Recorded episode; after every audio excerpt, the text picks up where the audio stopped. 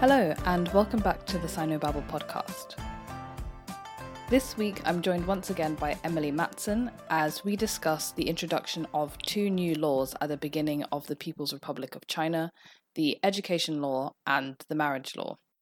In this episode, we talk about the reasons that they were introduced, their significance, and their impact until later times, including the modern day. The reason that I wanted to talk about the marriage law and the education law, even though there's only a sliver of connection between the two, is because of what they more what they represent as opposed to the fact that they're actually tangibly connected. So the way I saw it was that the CCP was coming into the PRC with this view that they had to radically change everything and they had to sort of institute this radical liberation in society.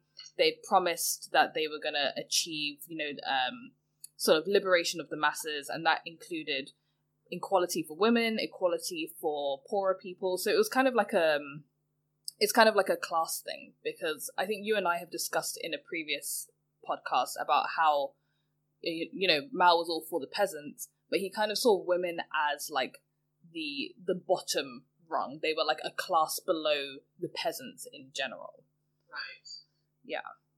So, in my view, these two laws are linked because it's about bringing just bringing society up to kind of like an equal standard. So, uh, uneducated people would have the chance to get educated, and women would have the chance to kind of, you know, fend for themselves in terms of choosing their marriages freely and things like that.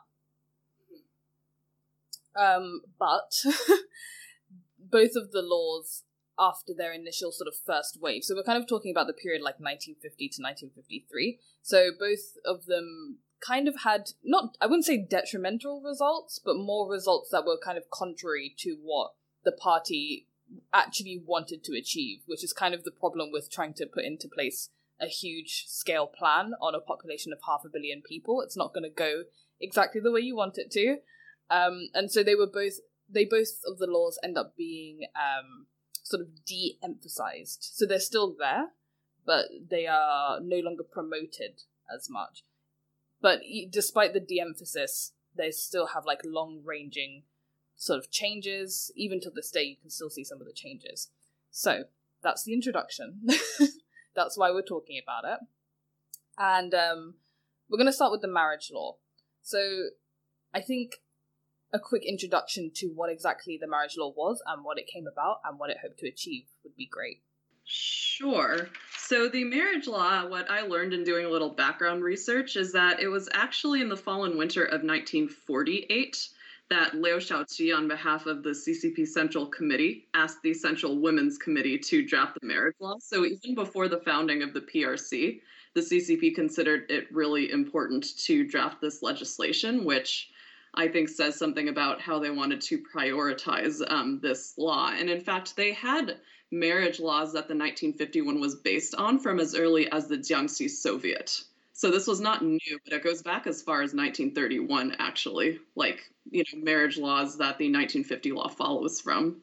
Um, and it's one of the first, if not the first, nationwide law to be uh, promulgated in the PRC, and it takes effect on May 1st, 1950. Okay, yeah. So, what exactly were they trying to achieve with the marriage law? Because we call it the marriage law, but it's not really just about marriage. It's more about it's more about modernizing the family, so to speak. So, what so what were they actually trying to achieve with the law? Great question. Um, and actually, the law um, talks about divorce so much that a lot of people are calling it the divorce law and not the marriage law in 1950. So I think that is a clue as to what they wanted it to achieve. So, um, according to Marx and Engels, um, the family is this oppressive institution that's at odds with individual freedom, particularly for women. The CCP does not believe that exactly, but they do call for the end of these feudal or so called traditional marriages um, and for these quote unquote modern ones to be implemented instead. So even though it's a modernity that's quite different from, you know, your Western individual modernity, you can still see the influence of the May 4th movement, which the CCP is really trying to claim as its own in the promulgation of this marriage law, like these individual rights for women in particular um, within the family structure but it still differs from orthodox Marxism in that they don't think the family is bad and they don't want to abolish it entirely. Yeah, I think it's probably the um the root of that is probably the fact that China is much more much more traditional than their Western counterparts in terms of family structure and marriage. Like the the majority of the population was still illiterate peasants, whereas the West had kind of already gone through that process of industrialization a lot of they had a lot bigger urban populations and society was more modern, I suppose. So China, you know, China in 1950 was not the same as you know America, say in 1950s. So right. I think the it's like the difference between Western values and Chinese values coming out here. I think in China to say we're going to abolish the family completely, considering that the family was the foundation of um, sort of the economic foundation of society as well. Because if you think about the fact that the majority of peasant, the, the majority of the population were peasants, right? And peasants owned their own land. Sometimes they didn't, but let's say, for example, a peasant owned a piece of land. That land could only be inherited by the son, and it was the son's duty to sort of reproduce, make more sons, and sort of continued the line, and that was his filial duty to his ancestors and his parents, etc. So the whole foundation of society in terms of social relations, economic relations, was based on the family. So the CCP couldn't just walk in and be like, the family's evil, because people just people wouldn't have been able to click with that. So it was more approaching it in a sort of we're gonna change up the family as opposed to abolish it completely, I guess would have been more acceptable.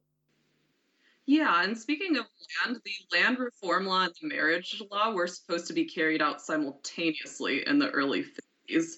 Um, so you can't just abolish the family because then who are you going to give the land to when you start this process of collectivization from the very beginning? In a lot of places, the CCP was unable to reach before the end of the Civil War, right?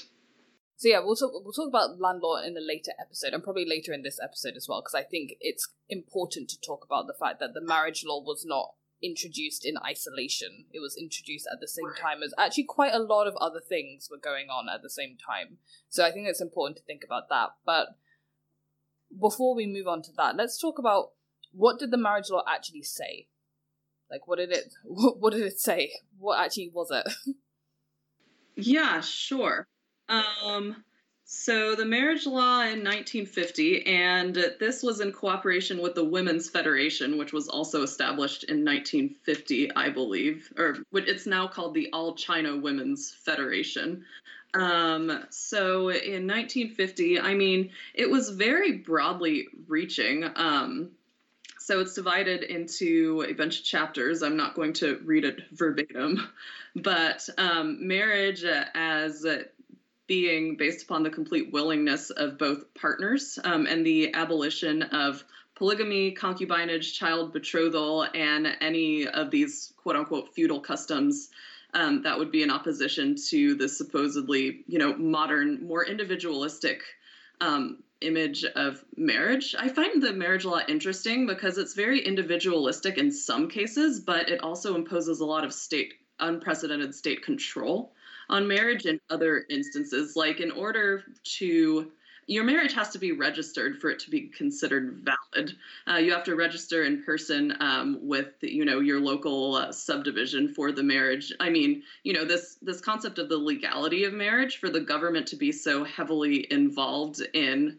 um, this relationship between two people is unprecedented because before in Chinese history, I mean, it's largely just based on the village and the community. I mean, that's what makes a um, marriage legitimate or not, but now it's the state that makes a marriage legitimate. Yeah, I think that's an important point to bring up because it has to do with communist systems in general, but also just generally um, these sort of like large state um, bodies. Like you see it now in our modern states as well in Western societies, but basically the idea of trying to make society more legible.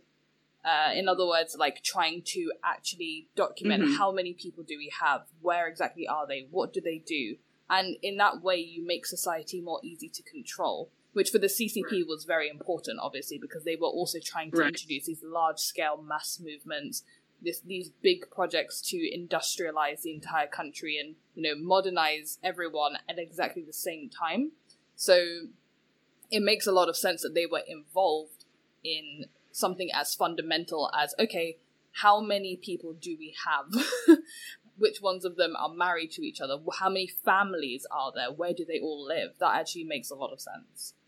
Right. In terms of, say, um, the facility of, of taking a census, for instance, it makes it a lot easier when you know who's married to whom and what children they have together. Um, so you're absolutely right. Yeah, for state control, um, control over the family and knowledge of the relations within the family by the state makes it a whole lot easier. Yeah, exactly. So, I mean, that's one aspect of it. But you also brought up um, these sort of feudal aspects of it, right? So, um, concubinage, uh, child marriage. I don't. I, I think as well in China, child marriage doesn't necessarily mean getting married to like a nine-year-old. For people who are Right. wondering what that is, it's more like if you're. Um, it's more like if you have too many daughters in your family, or if you're too poor to look after your daughter, you might sort of sell that daughter to another family. Um, and then when she grows up, she will marry the eldest son or like uh, one of the sons in the family, basically. So it's not so much, um, you know, older men getting married to 12 year olds, although there was no legal age of um, consent before the, this law, because this law changed the legal age of consent. And I'm going to get the numbers wrong, so you tell them. 18 to women and 20 for men. Okay, yeah. So a woman had to be at least 18, a man had to be at least 20. So, yeah, so that brought in the kind of hard and fast rules on that, even though I'm not sure a lot of people would have known how old they were. So that would have been quite interesting. That could have been problematic. yeah, because also, like, traditional um, peasants would have been using lunar calendars and um, sort of seasonal calendars as opposed to sort of like the Gregorian calendar. So, Right. the idea of age, you know, people didn't have ID cards and things like that. So, yeah, Or birth certificates. Or Yeah. yeah. exactly. So that would have been quite an interesting concept, but there we go. People couldn't read them anyways, so. That's true. They wouldn't have been able to read it even if they had it. Um, so yeah, the age thing was probably more like an approximation, but you know, it's still it's still a good thing, obviously, and that that um, clause is still in place today. Actually, it's still eighteen and twenty, I believe. That hasn't changed. Yeah, the marriage law, I think, has been revised several times since 1950. And let's see, it was revised in 1980. And that put a much heavier emphasis on family planning, you know, because this is when the one child policy really comes into effect. And then the latest revision to it has been in 2001, um, which forbids things like unmarried cohabitation, domestic violence. Interesting that those two are placed, you, you know, those are two of the major features of the 2001 uh, revision. But, anyways, yeah, so there have been several revisions to it since 1950 to kind of add on. And there was a lot of uh well not a lot but there was a clause or two about protecting women who were pregnant. So you can't divorce a woman who is currently pregnant for up to a year after she's had a child. And Right. um yeah obviously the child marriage thing is put there to protect children. So we're already thinking at this stage we're not only protecting um women or we're not only advancing women's rights we're also thinking about protecting children and their rights as well And children born out of yeah, wedlock as well are protected, which would have been a big deal. Exactly, yeah. Although, according to some reading, having children willy nilly out of wedlock was not as uncommon as we might think. The final part of the law you mentioned already was that it was called the divorce law, sort of more commonly among people. Um, and a lot, I think a lot of people still think of it as the divorce law because the number of divorces that happened after it was introduced just like skyrocketed. Yeah, I think there were around a million divorces filed for right after the law was promulgated in 1950, mostly by women. Um, and also a lot of women. So another of uh, the clauses in one of the previous articles states that wives shall have the right to use their own family names. So a lot of women were rushing to get divorces and to have claims to register their own names because this was largely tied into their right to inherit their own land as well, which is also in the marriage law. So going back to land reforms again, you know, the entitlement to one's own name is intricately connected to entitlement to having your own land because you need to have your land be in your name. Exactly. Yeah. So this is where we should probably talk a little bit more about land reform itself because this was the other major thing going on at the time. So land reform, I spoke about it a little bit in the previous episode, but for those who do not remember, uh, land reform was essentially um, the end of the feudal system, so to speak, where landlords would own large parcels of land and then rent them out to their poorer neighbors. Um, instead, it was a process whereby all of the land in China was basically subdivided, and then everyone got a little piece of land. So it was kind of like a return to family family plots, essentially. So every family would get their own plot. But a major change was made in that women were now able to own land, whereas in the previous system, women were not able to own land. They were just part of their husband's unit, essentially. They weren't even. I think. Is it unfair to say that women were not really regarded as existing in terms of um, like formal economics? or formal sort of like socio-economic traditions. Yeah, I mean, because any land that a woman would have before her marriage would just automatically go to her husband after her marriage. So she wouldn't be able to own land in a marriage. Yeah. Yeah, so she, a woman could never be an owner, even though women were very important, obviously, to the economic sort of well being of a family, because apart from you know land work you had other things i can't remember what they what they called them sort of like side side hustles basically. People had lots of yeah lots of families had side hustles like you know um silk weaving clothes making and things like that where women would be really important because they would be mainly in the house or women would help with farming as well especially in southern china where you know you needed more hands on the land. So women were definitely in- integral to the economic well-being of a family but they were never sort of owners. They were kind of seen as outsiders usually of their husband's family until they had their own sons and then the mother son bond then became really important to a family. Um yeah. So and then that's where you get the stereotype of the evil mother-in-law who doesn't like her new daughter-in-law because she feels like she's going to steal her son away which is a very common trope in chinese sort of storytelling so yeah so this is what this new law was aiming to change. But people's interpretation of the law did not go exactly to plan as the CCP would have planned it.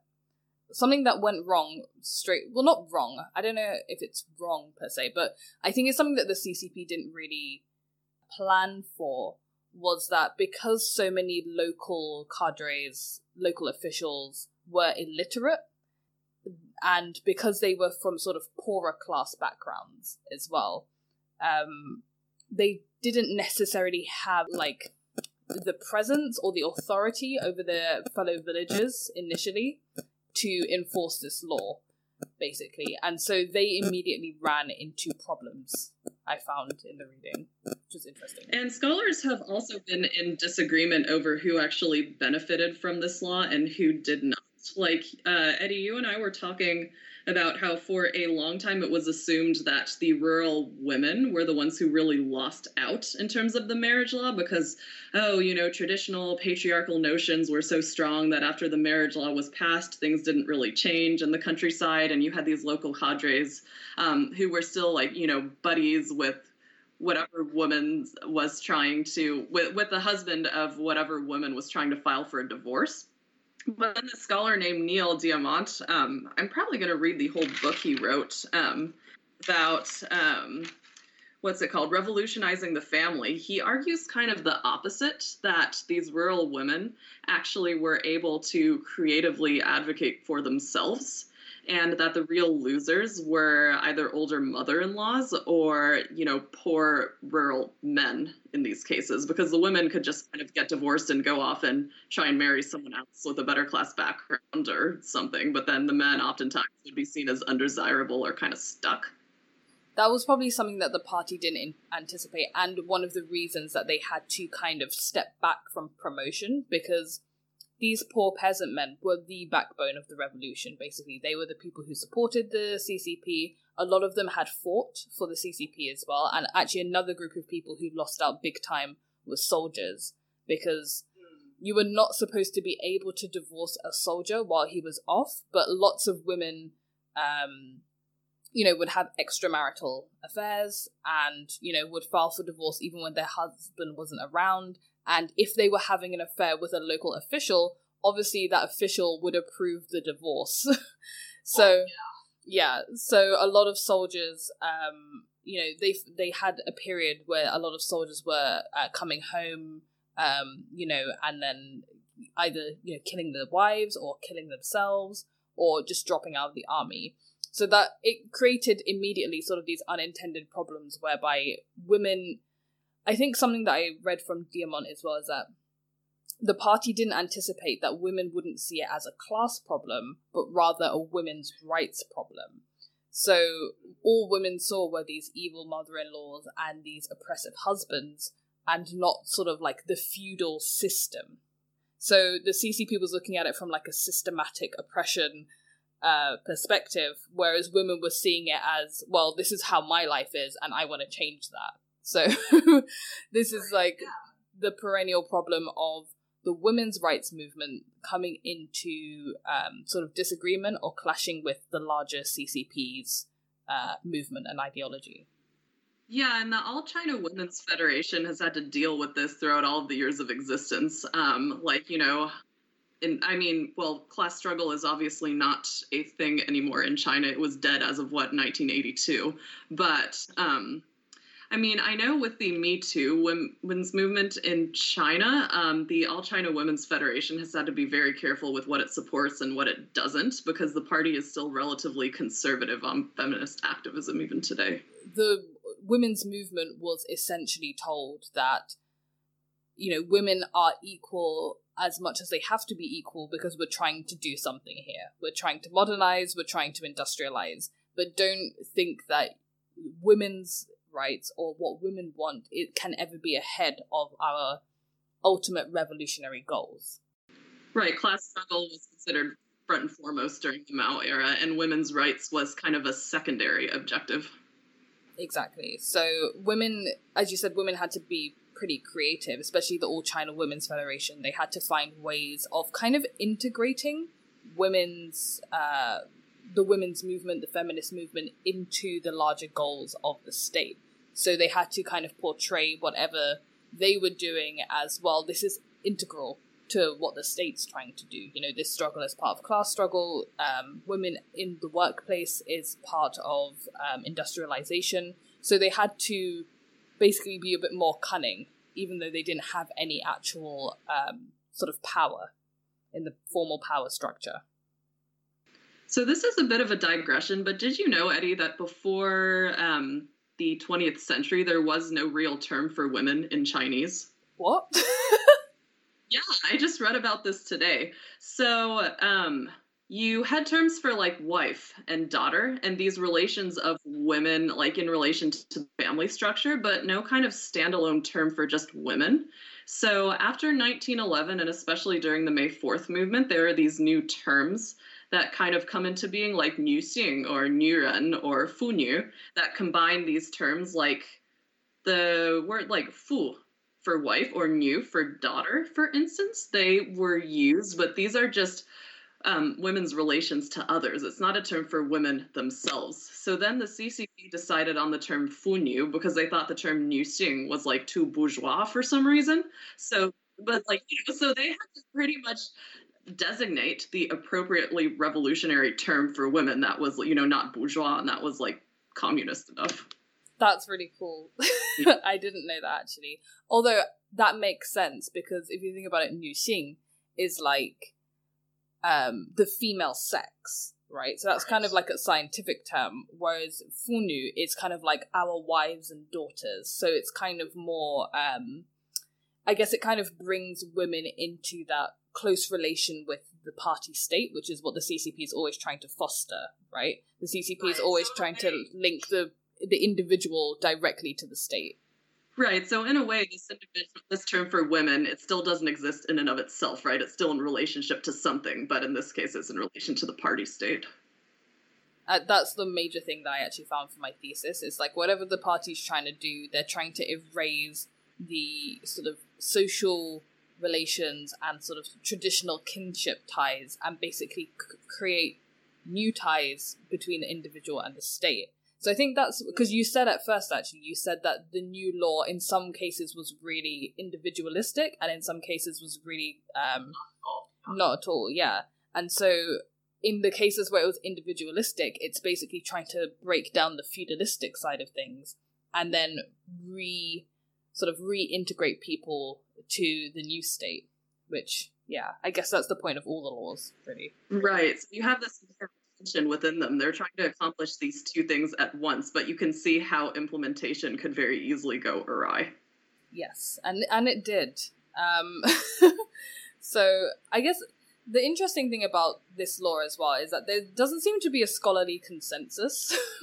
right, or there seems to be sort of a large majority of scholars who see it as one thing, which is like women still struggled a lot and they had to struggle against these local officials who weren't necessarily on their side or didn't really understand the law properly. And you know it was detrimental to male peasants as well. And then you have basically Neil Diamant because I haven't read anyone else sort of who's written how he has who's basically been like women would take the law into their own hands bypass local officials go straight to the county courts and demand divorces and they would, um, you know, attack their mm-hmm. former families. They would attack their old mother-in-laws for treating them badly and things like that. So, I think even where the state's intended outcomes actually occurred, I don't think that they occurred in the way that they wanted them to, if that makes right. sense. And I think something else that Neil Diamant mentioned that was quite interesting was where he was talking about the difference between the different areas of China as well. So he talks a little bit about the southwest, like Yunnan and places like that. And he talks about how this law and other laws and other mass campaigns that were introduced as well weren't just, you know, for the rights of women or whatever. They were also part of the CCP's sort of like civilizing mission for these frontier regions that weren't really traditionally part of uh, sort of the mainland of China. They didn't have a Han majority population, and they were seen as kind of exotic people. They were seen as these, um, you know, like these frontier tribesmen almost, um, who were more sensual, more erotic. They had much freer sexual practices and things like that. So it was almost as if they were um, it was part of the CCP's colonizing project, which we know that they had. well, right, which is a term, of course, they would never use to describe themselves as, but oh no, it, it was colonization, liberation in their terms. yeah, no, it was definitely liberation from sort of feudal feudal traditions, feudalism. Right. Gender equality it's not it's always subordinated to class struggle in one way or another. Women are always grouped with men who are in their same social category so they can't really exist as a class of their own. So i think that was another limitation for women's rights potentially. Absolutely. And i think actually that was a limitation for men's rights as well. It was just a limitation for like freedom in general because you could only move as far as your as your class and your uh, sort of background label allowed you to. So, to explain sort of labels really quickly, there were kind of like the red good labels. These came more into effect in the Cultural Revolution, but you still had some beforehand. But you had like the good classes and the bad classes. And if you were a peasant in China, it doesn't really matter whether you were a landlord or a middle peasant or a very poor peasant if there was a famine, you were all going to starve, basically. Um, but you, everyone had this designation. So if you happen to have a little bit more land at the time of the revolution, you would have been a landlord or a rich peasant, and that label stuck with you. But you still would have been a peasant on sort of like a national level level. And then within that you would have been a man or a woman. So you had all of these things that you know, these laws or these new movements, the liberalization of China, they gave you new freedoms, but they also introduced new restrictions as they gave you these new freedoms. It's like, okay, so you can divorce if you're not happy with your marriage, but it's not like you can move to the city and find a new wife or husband and move up in the world and get a job in industry and like live a middle class life or something like that. You would still have to go back to your own village and work on the land that you've been designated to work on with the class background that you had been given by the state and therefore only allowed to marry certain kinds of people because no one would want to marry you if you had a bad class background except for other people with bad class backgrounds. Right, and especially after the promulgation of the um, uh, what is hukou in English? Registration system, household registration system, right? And that would have been 58 with the Great Leap Forward, which I'm sure you're going to talk about later in one of your episodes. Like, especially after 1958, there's this really strict household registration system put into place that makes it very, very hard for anybody to move anywhere. That is still today largely. It affects everything about your life. So it affects, you know, who you can marry, it affects what job you can get, it affects where you can live. And even today in China, they still have this um, problem with uh, what are they called? Migrant workers, right? Because um, they're trying to change it now. But for example, mm-hmm. if you're a peasant migrant worker and you go to the city to work and you have to live there, your children cannot go to school in that city, right? So you have to leave them in your village with your grandparent, with their grandparents or your parents or whomever, and you have this sort of separation of the family even though it's for the economic well-being of the family and then at the same time the rural levels are not being developed because the people the able-bodied working people have gone to the cities to work. So yeah. So all of this started here basically is what we're trying to say. But yeah like i mean like i was yes. saying it's several different things going on at once. So the marriage reform was not introduced in a bubble. It was introduced at the same time as land reform you had like the three antis and the five antis going on at the same time. And something else that we're going to talk about now is that we also had changes in education reform. And there was a big sort of urban rural divide in this area as well. I don't know about the rate of illiteracy overall, but for women it was worse. In 1949, there was about 90% illiteracy. Um, and then, of course, if you get go out to the poorer rural areas and among the ethnic minority population, then that there will be greater rates of illiteracy there than, say, in the urban areas, which is the divide you're talking about. No. Yeah, exactly. I mean, it wasn't good in general. Also, the the level that they required for you to be considered literate was very low. It's like 1,500 characters, which you and I know is not. that does not make you literate in Chinese by any means. And they did all these. Well, there's like some famous rural surveys from the 1930s, which I actually had to read as part of my thesis. So, so you've got this one by um, this guy James L. Buck. I think it's like one of the most famous ones from the 1930s, and his it's like used all the time as a, a means of sort of describing what rural life was like for people. And he classifies people into different groups, and he was like, well, if we're talking about people who can read, not even write, read a simple letter, it's like 1% of women and 30% of men, basically. So no one, no one can read in the early 1950s. By 1949, no one can read.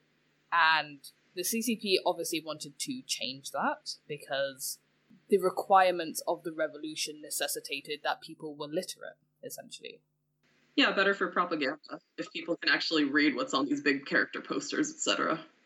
It wasn't so much for propaganda. I think it was more like the UN thinks that we're dum dums, and we need to kind of prove that we're, you know, we have to be modern on every metric, so to speak. So we have to be modern in terms of our industry, in terms of our culture. In China today, they put a lot of emphasis on like being civilized when, right? So if you go to China, you'll see lots of posters that say things like, you know, don't spit in the street, let's be more civilized. Don't uh, cross the road before the lights turn red, be more civilized, sort of thing. So yeah, and that I mean is something that existed in Republican China very much so too. If you think of Chiang Kai-shek's infamous New Culture movement, it was also all about being more quote unquote civilized. But in the early 1950s, they're more focused on kind of like trying to set up schools, trying to reform the education system, especially in urban centers along Soviet lines. And this is where Soviet influence starts to get really important I'll have a whole we'll have a whole talk about Soviet influence in a later episode, but this is like the first instance of like so what was the relationship between the Soviet Union and China? And um son, I think, doesn't stray too far from the truth. Right. Oh, going back to the marriage laws really quickly, did you know that after the Bolshevik Revolution, uh, marriage law was one of the first laws to be promulgated by the Soviet Union as well, back in 1918? I didn't know that. So just one of many, many parallels I'm sure we'll get to. So, okay, so it's kind of almost an identical copy. I mean, the Soviet Union wanted to, the state wanted to control society through the family as well. So, you know, it, it makes sense why it would be one of the first laws promulgated there, too. Okay, so it's kind of, it's almost as if for a communist state, making marriage legal right? So bringing marriage into the the system of the state is kind of like a first step because that's that's the first way to bring people into the state. Mm-hmm. I think kind of literacy as well. It's a similar process. I mean, it's like you said, if if people are literate, then it means that they can understand what the state is saying to them better. They can actually read things that are being you know passed down. But at the same time, they can fill in forms they can write letters. They have these ID cards or hukou as they're, they're called in China. So it's make by making people more literate and able to understand things that are being written down. The state is then able to kind of receive information from those people, sort of take the information that they need and make the people as a whole more legible and more understandable and therefore easier to control. But also, they wanted to teach people how to read. So, okay, so this is quite obvious, but obviously the first problem that the CCP had when they were trying to do this like big reformation of all of the schools and universities and stuff was re- resistance from staff. So the staff were immediately like, we don't want to teach this stuff. We want to keep teaching the literary classics or whatever. And so they started the I think this might have been actually the first ideological reform movement in 1951.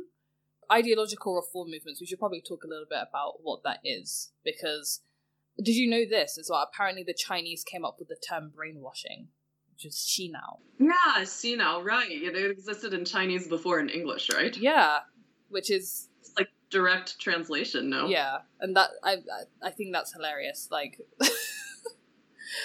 Uh, I think it was the CIA who might have translated it into English from Chinese. Yeah, I think it was because, and I think it was because of this movement as well. So this um, hmm. reform mm. movement of uh, school teachers and university teachers, and mm. I don't know if brainwashing is the right term. I don't know how I feel about that term in general. Yeah, but I know it has a very pejorative connotation in English, but not in Chinese. It was yeah. considered a positive term in Chinese. Exactly. Because the idea is like you're washing away um, like your traditional ways of thinking, right? Your traditional right. notions, your feudal ideas, your bourgeois ideas in the case of university teachers. Right, exactly. So yeah, so there was this huge ideological reform campaign. And the interesting thing to me about ideological reform campaigns in China is that they work. Like, do you not find that really weird? yeah.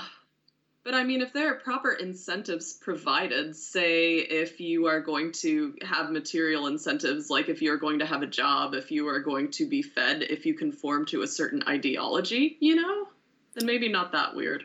Yeah, I guess it just it's it's interesting that there wasn't so much pushback. I guess okay, I guess the CCP had an army, so in that case. Yeah, I suppose at this point the party has penetrated to into so many different levels of society that it would be hard if you're just academics on one level of society, like because you don't have that same reach, right? Yeah, and actually, now that I think about it, a lot of them were Marxist sympathizers. Man, if you look at even intellectuals today, the only Marxists, true Marxists left in the U.S. are in academia. So mm. I mean that makes sense. Yeah, I mean, I think yeah, academia in general, especially nowadays, is very left leaning, especially in right. Western countries. So I guess, at, and at this point as well, you're coming off the back of the May Fourth movement and the Republican era, and then KMT suppression. So I guess academics were looking for a bit more, you know, a chance to kind of embrace this kind of liberalizing uh, rhetoric. Right, and I mean the CCP is pretty convincing. I I, I would assume would be pretty convincing to many people in um, in their rhetoric about uh, being kind of the inheritors, the true inheritors of the May Fourth legacy, right?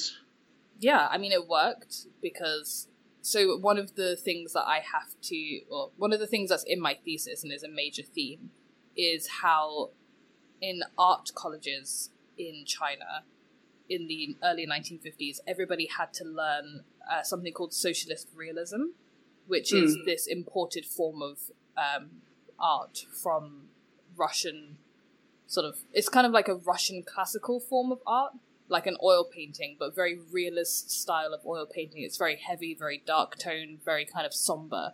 And everybody had to replace their kind of traditional Chinese ink paintings or their Western sort of cubism or whatever cool style of painting that you've learned from the West with this very uh, serious, stoic form of art in order to represent the revolution.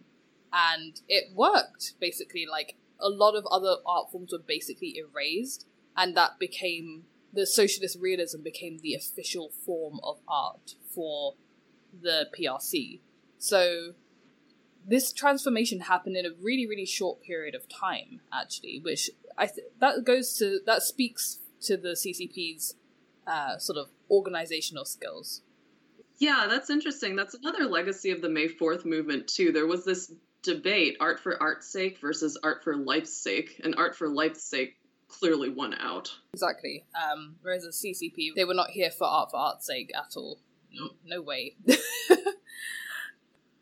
So we've kind of already talked about this about how the urban rural divide ended up being actually emphasized under the CCP because of things like the hukou.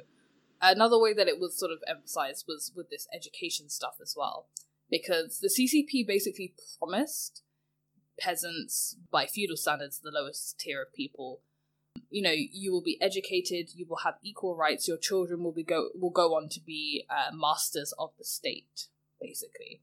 And so the they did try. I mean, they with the education movement, they opened up all of these new schools in rural areas, and they had all these short courses so that you could get extra skills and all these like um they're called like yu in Chinese, but I never know how to say that. It's kind of like after work hours sort of things, like extracurricular basically courses, almost like production goals. You know how in the CCP they're always like production targets. So they had like literacy targets that were like learn 1000 characters in 12 days sort of thing, which obviously was not going to work. I couldn't learn a thousand characters in like a year and a half. So 12 days yeah. was yeah, it was really pushing it.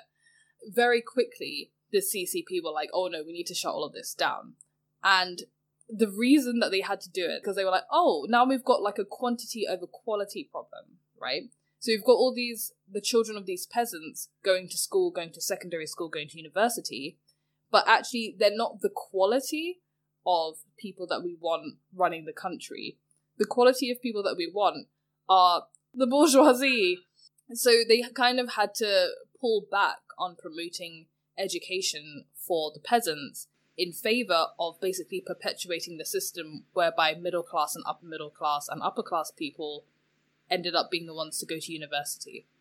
And obviously, people were upset about it, and there was some sort of backlash from the peasants, although not that much, because again, other stuff was going on, like land reform and things like that. And the peasants didn't necessarily think that having an education was super duper important, because they were like, it doesn't help us in our everyday work, right? But for those people who did want social mobility, that would have been a huge disappointment to have all of these new schools introduced, and then within three years they were all closed down because the party was like, actually, we need you guys to work on the land. Could you please not move to the cities? And there was there was no social mobility. Yeah, I guess we should talk about the modern day effects of these laws because I get. I mean, is there social mobility in China? It kind of seems like if you're you have you're born lucky, basically. You're either born to a middle class urban family, in which case, you know, you have you still have to struggle, you still have to take that Gaokao and get into a good university, and even then you might not get a job, you might not get the job that you want without the right connections, or you're born into like a rural peasant family with no money and you either have to stay in your village for the rest of your life or you end up as a migrant worker. Right. And I mean, even after Deng Xiaoping's reforms, uh, the gap between the haves and have nots has only grown wider over time. So there's not more equality now, there's less equality and less opportunities for advancement in some ways. And in terms of the contours of the divide, and I mean, you can't deny that a lot of people have been raised out of poverty at this point in time but what I, I also feel like what constitutes poverty and what constitutes being a have versus a have not has changed in a way. So like you know people in poor rural areas are probably better off today than they were 50 years ago but there's still this yawning gap between what they have access to and what their counterparts in say shanghai or beijing have access to if that makes sense. Oh yeah Absolutely. Uh, Shanghai is not China. I keep telling people that. People go to Shanghai and they're like, oh, China's amazing. And I'm like, Shanghai isn't China. You've never been to China. Like, unless you've been to. I mean, I worked in a school in like a. I guess it was a township level. It wasn't quite village level. It was like between. Somewhere between like a small town and a big town, basically. Um, those children weren't going anywhere. They're, you know, these are people who are in classes of like 60 to 70 in one classroom, and we were teaching with chalk and blackboards. You know, some of the classes had, um, you know, the electronic equipment, and you could use it to an extent on a projector. But like, you know, the this is all stuff that's like, you know, fifteen years old, maybe even twenty years old in Western countries. It's just that the practical elements of raising the educational equality of your peoples just still have not been put in place. And they weren't going to be put in place in the 1950s, that's for sure. Like, if China hasn't done it today in 2020, in 1950, it would have been impossible. And you had all of these other problems to deal with as well. You know, famines. The last famine in China before like 1949 was like 1942 or something like that.